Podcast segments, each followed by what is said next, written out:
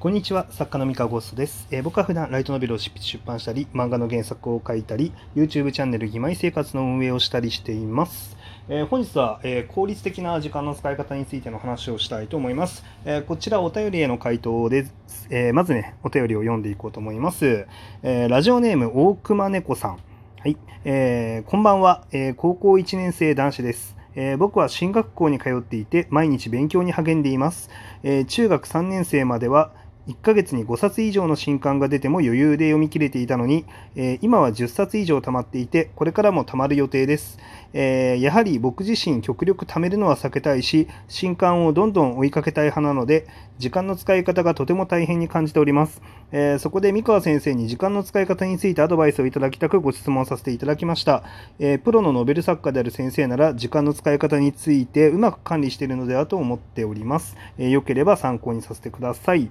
えー長文になりましたがすみません。義妹生活参観楽しみにしております。というお便りでした。え大熊猫子さんありがとうございます。そして義妹生活の参観も楽しみということでありがとうございます。7月21日をお待ちください。えーでこちら答えていこうと思うんですけれども、まあ、高校に上がったら中学よりもその読書量が減ったというか、まあ、ライトノベルを読む時間が減って、まあ、勉強に時間を使わなきゃいけなくなったとよりでそれ自体は僕は正しいんじゃないかなって思ってるんで問題はないと思ってます。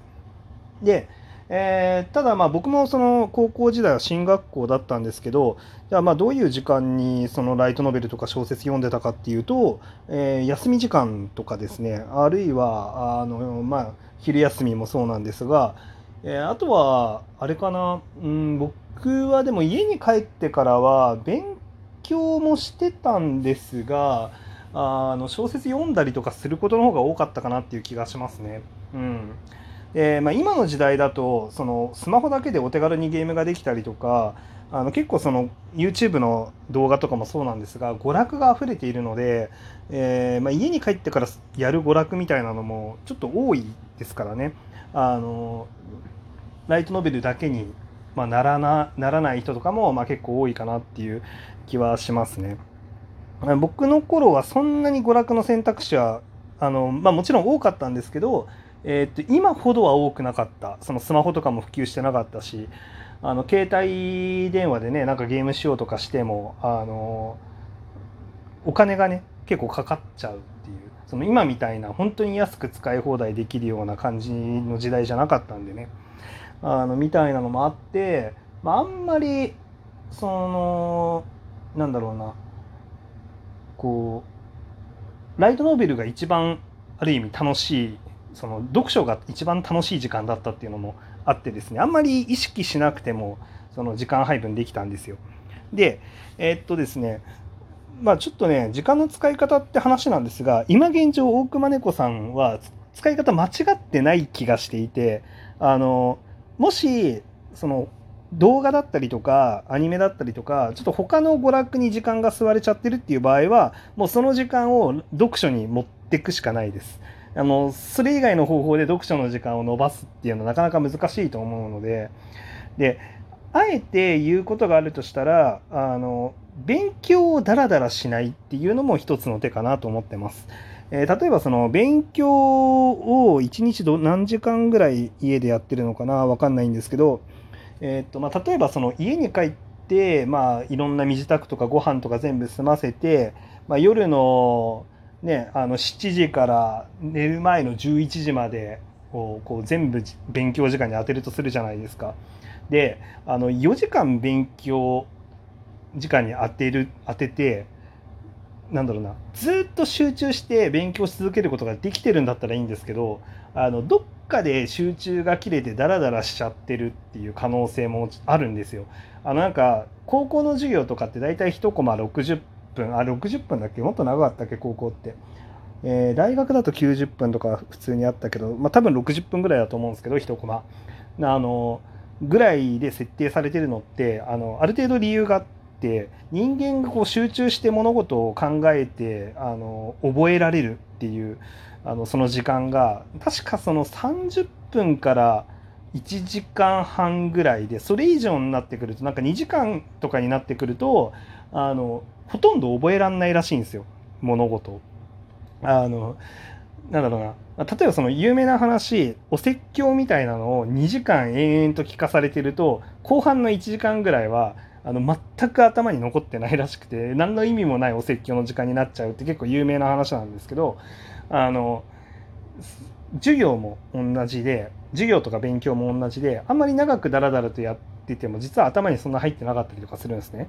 であのなので例えばその家に帰ってからの勉強とかもその60分かなんかで一旦ターンっていうかその何て言うんでしょうねその一区切りって決めちゃってその60分勉強しましたって言ったらじゃあその30分ぐらいあの小説読もうとか漫画読もうとか言ってとか言ってその息抜きの時間を入れてでももう一回その60分で1ターンみたいな感じであのしっかりなんだろうメリハリをつけて勉強と娯楽をこうちゃんと設計してねでそれぞれなんだろうあのダラダラしないっていうそのダラダラ勉強し続けるとかダラダラ本を読み続けるってなんないように、まあ、タイマーなりなんなりセットしてあのしっかりあの区切っていくっていうのがまあいいんじゃないかなって思います。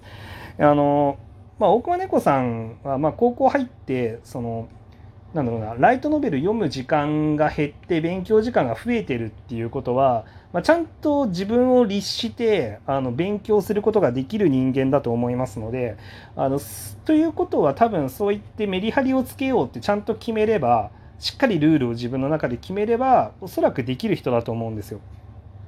なんでその娯楽に関してはもうちゃんともう決めちゃう。で決めちゃうんですけどそんなになんかスケジュール表みたいな感じでがっちり予定表とか作る必要まではないと思います。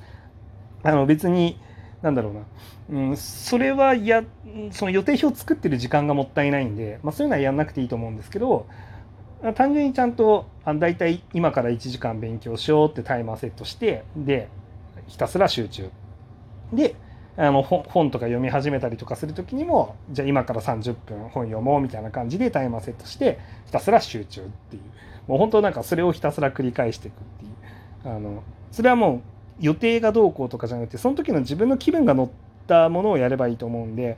あの、まあ、例えば勉強とかも別に今日は数学やるぞって決めるんじゃなくて、まあ、その時気分が乗ったものを多分やればよくてで本とかもあのこれ読むぞってあのなんだろうあらかじめ決めるんじゃなくてその時気分にが乗ったものをやるといいと思います。はい、っていうの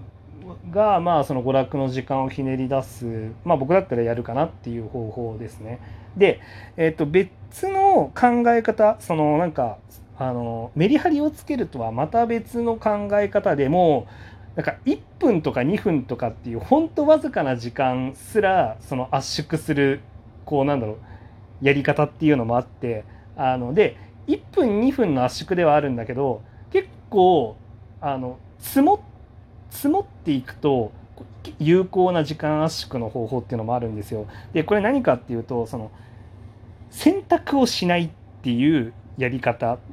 あの考え方っていうのを身につけると結構そのおすすめなんですよね。えでこの選択をしないその選ばないねあの洗濯ってあれですよ。服洗うとかじゃなくてね。あの服は洗ってください。あのあの選選ばない。そう選択をしないっていうのが結構大事で例えばそのほあの娯楽をこれからやろうっていう時に一番やっちゃいけないのってその何の娯楽をやろうか考えることなんですよ。あの例えばそのさーって今から息抜きしよう休憩しようその勉強終わって休憩しようってなった時に YouTube 見ようかな漫画読もうかな小説読もうかなそれとも運動しようかなって考えてる時間あるじゃないですか。でこの考えてる時間が一番実は無駄であのかんその何をやろうか考えてるだけで5分とか経っちゃってるとすごいもったいないんですよ。あのその5分であの小説だったらもう10ページとか読めちゃうんであのそうじゃなくて、まあ、ある程度その娯楽をするんだったらこれをやるっていうのだけはその移動時間中とかに頭の中で考えておくといいです。あの歩いてる途中とかね。そう他にやることがない時とかに、えー、っと今日はこれやろうかなとか、まあ、勉強するものもそうですよね、まあ、その時やりたいことを気分でやればいいんですけどあの何をやりたいのかとか何をやろうかなっていうのはもう頭の中である程度考えて決めちゃってで決めちゃ頭の中だけでいいんで予定表とかはいらないんだけど頭の中で先に決めといてですぐにやる。それをやる、うん、っていうのを意識した方がいいその迷ってる時間は本当に無駄になっちゃうんで例えばその娯楽とかもその瞬間そのタイミングで映画を見ようがアニメを見ようが漫画を読もうが音楽聴こうが小説を読もうがあの自分にとって得られる体験ってあの娯楽を吸収できましたっていうその暇を潰せましたっていうあのそういう体験だけなんですよ。であのここで選んどれを選んでも結果的にあんま変わんないんですね。あのもちろん吸収できる内容違いますよ。どれをどんな作品を見るかによって。吸収できる時間は違うんだけどあのあんま考えないで摂取しちゃってでそしたらあの余った時間で他のものも摂取できるんで結局。あのそう最終的には同じよう量のものをインプットすることができるんです今その1回その瞬間を迷う意味はあんまりないっていう、まあ、そういう話です。迷う時間減らすだけでも随分とあのいいですね。あとその迷った末に決めるっていう行動自体が脳みそを疲れさせるんであのこう意思決定をするっていうのはあの脳みそ疲れるんですよ実は。でこの決定疲れっていうんですけど、まあ、この決定疲れの回数を減らすっていうのもすごい大事なんでそのあんまりかんあの何を娯楽どの娯楽を消費しようかっていうのをあんまり考えないであのスッと手伸ばしてスッと手に取って読むっていう、うん、あの小説だったらねそうそれがいいかなっていう気がしています。はいまあ、そうするとねあの脳みそも疲れにくくなって勉強する時とかにもあの頭に入りやすくなると思うんで。